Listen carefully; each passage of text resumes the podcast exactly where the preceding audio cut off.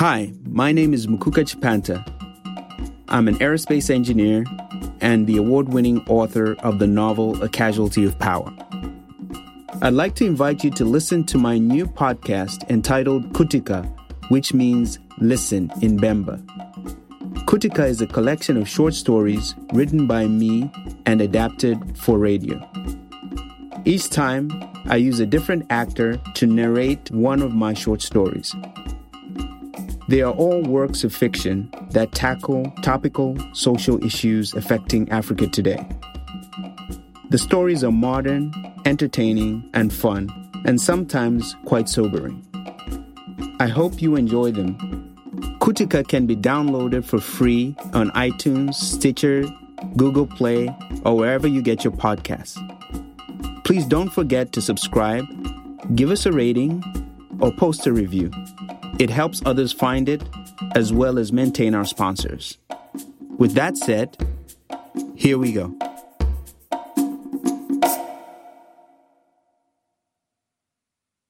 A Home Blessing, a short story written by Mukuka Chipanta and performed by Nene Nwoko. Part 4 Zelda picked herself up from the kitchen floor and wiped away the soap suds from her hands and knees. Scrubbing the floors of the house was the chore she hated the most. Mama Harriet liked her bathroom and kitchen floors swept and scrubbed thoroughly every morning. In Mama Harriet's view, the best and only way to do the job right was to get down on one's hands and knees with a bucket of soap and a sturdy brush. Zelda moved over to the sink and rinsed her hands before patting them dry with a clean hand towel. She then took a few steps to the cooker in order to tend to the sizzling pieces of chicken inside a large skillet.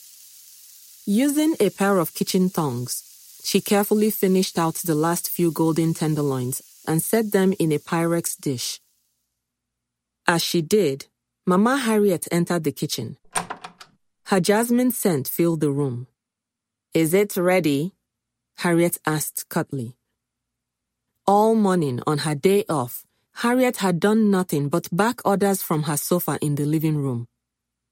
Zelda, sweep behind the bookshelf. Zelda, take down the curtains and wash them. Zelda, do this. Zelda, do that. The poor girl had been chasing her tail the entire time. Yes, ma, I've put it all in the Pyrex dish as you requested, Zelda replied. Mama Harriet signaled with her hand for Zelda to step aside as she inspected the food. Satisfied, she instructed Zelda to get a dish towel and prepare her wicker basket. Harriet looked down at the floor. There was a wet portion near the back entrance. Ewe, when are you going to finish up, eh? Na 12 koloko yala akwana. It will soon be lunchtime. Zelda watched from the window as Mama Harriet made her way past the flower bed of yellow and white carnations and walked towards the front gate. Harriet had a red faux leather handbag over her left shoulder and the wicker basket containing the covered dish of freshly fried chicken anchored over her right forearm. She angled herself past the opening in the gate and was soon on the road, headed to the nearby bus stop. Harriet didn't walk so much as she glided, chin held high, ever conscious of onlookers. Zelda breathed a sigh of relief. Finally, a little respite from her relentless taskmaster. Her thoughts quickly drifted to the events of the previous day. She was still puzzled by Emmanuel's unexpected visit. All through the night, she had sat on her reed mat wondering what to make of it all. Why had he come to the house? Was it to tell her something important or to warn her about something? How did he know where she worked? And did Mama Harriet suspect anything? She felt a deep sense of disquiet in the pit of her stomach. She simply had to see him.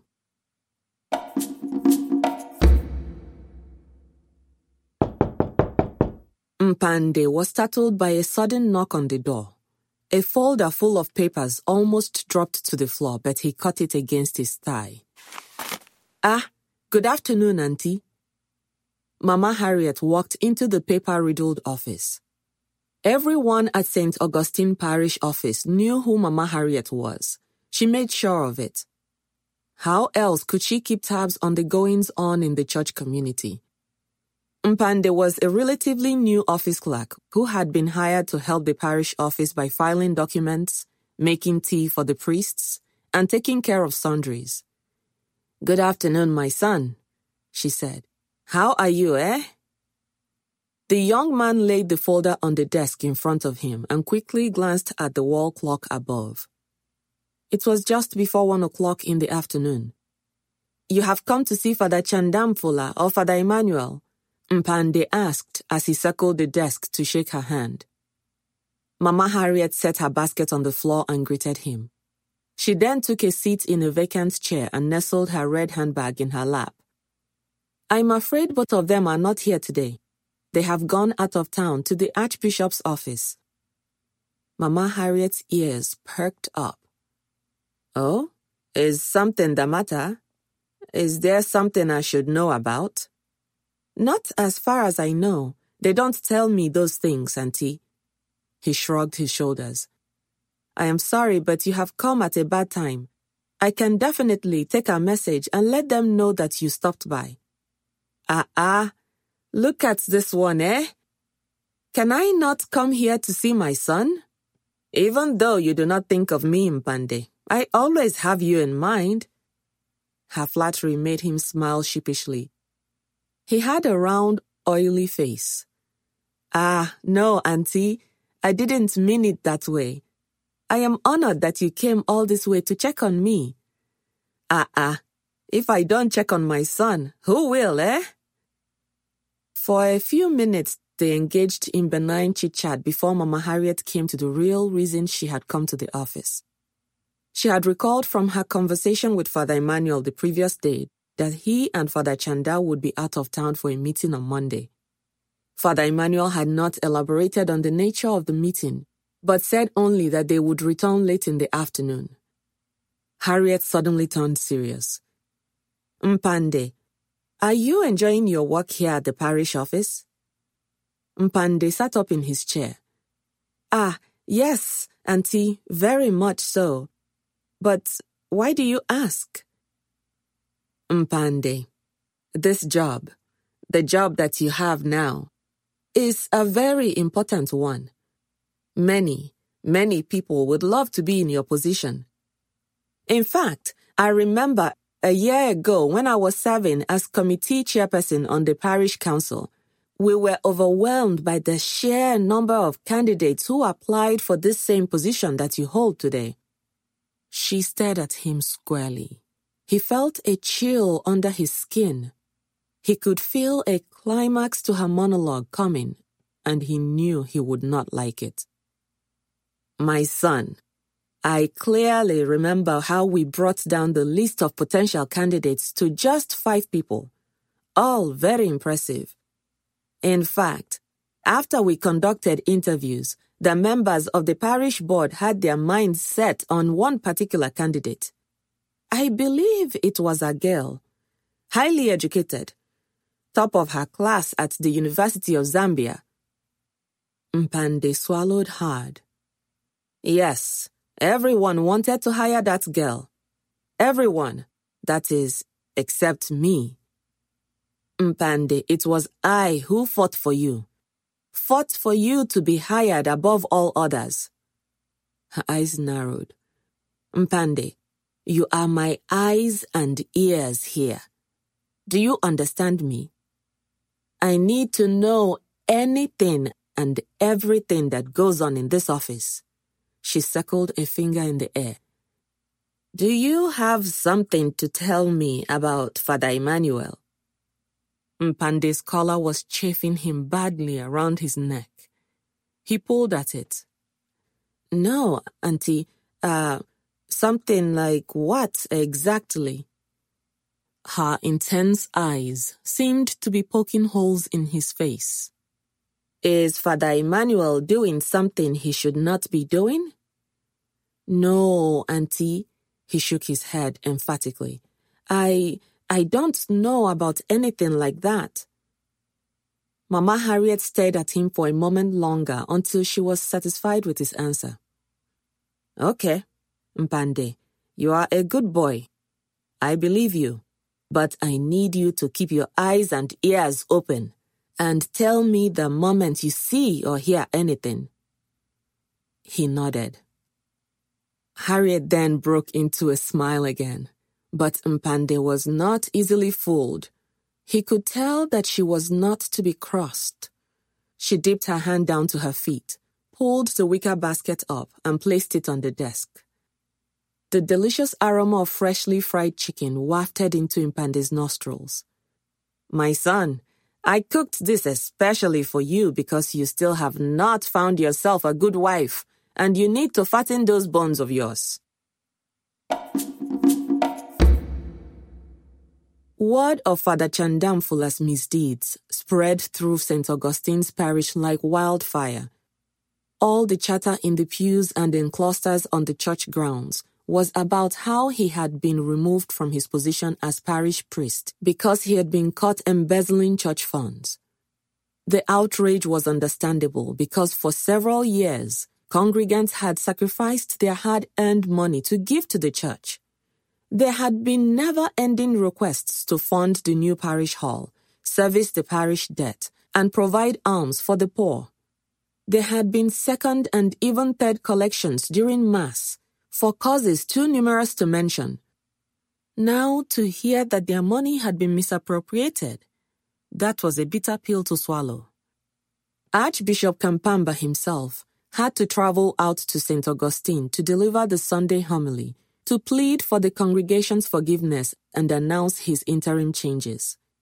Young Father Emmanuel Zimba was to assume pastoral duties as head priest until a suitable experienced pastor could be found.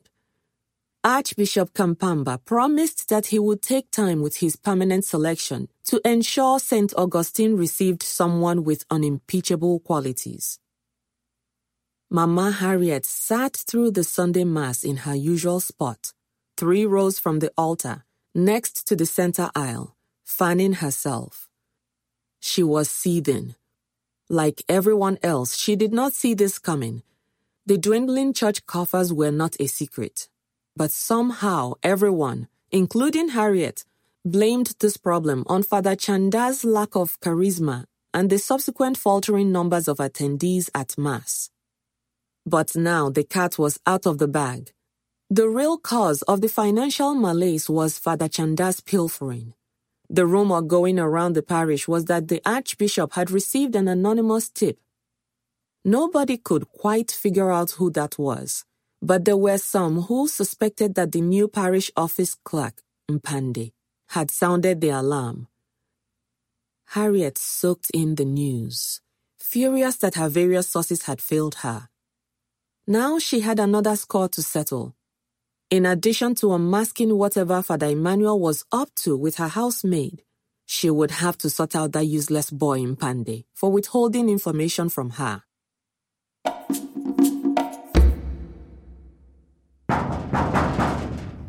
The knock on the padlocked gate outside the parish council office came at around 7:30 in the evening. It was dark, save for the security lamps peeping over tall fences in the neighborhood. The distant barking of dogs could be heard as they roamed inside their enclosed yards.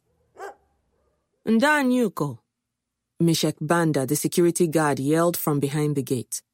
It was unusual for visitors to arrive at the office this time of night, even though Father Emmanuel would sometimes be in his office until late in the evening. A female voice spoke softly from the other side. I've come to see the priest, she said. A few seconds passed before a peephole in the metal frame slid open. Meshach examined the woman for a moment, still suspicious. He asked what it was about. She responded vaguely but insisted she needed to see Father Emmanuel. Reluctantly, Meshach began to unlatch the gate. He pulled it open. The woman was standing in the dim light cast from a neighbor's security lamp, with her arms hugging her sides as if fighting the cold, even though it was a relatively warm night. Is he here? The woman asked. Is Father Emmanuel in? Meshach eyed her again and then nodded slowly before letting her in. Zelda and Emmanuel sat facing each other in his office, his hands clasping hers, their faces inches apart. I was so worried. I didn't know what to think after you showed up at the house. I didn't hear from you for over a week. I didn't know what was happening. And Mama Harriet, she. I think she suspects something. Emmanuel, I think she senses it. He held her tightly, his mouth so close to her that she could feel his warm breath. I am sorry. I am so sorry. I didn't mean to startle you or get you all worried. This week has been nothing but surprises. My head is still spinning. He took a deep breath. Did Mama Harriet say something to you? Did she mention anything to you about us? Zelda shook her head. No, but I have a bad feeling. I. Emmanuel, I don't know. This whole thing, what we are doing. Maybe. Maybe we should. He quickly put his finger on her lips. I am here now. I'm here. We'll figure this out. The two of us, we will figure it out. I promise. This story will be continued in our next episode. If you like this story, please subscribe and leave us a rating or post a review on iTunes, Stitcher, Google Play, or wherever you get your podcasts. Follow me at Chipanta Mukuka on Facebook, Instagram, and Twitter. Check out my website, mukukachipanta.com for updates and information about my upcoming events. Until next time, stay tuned.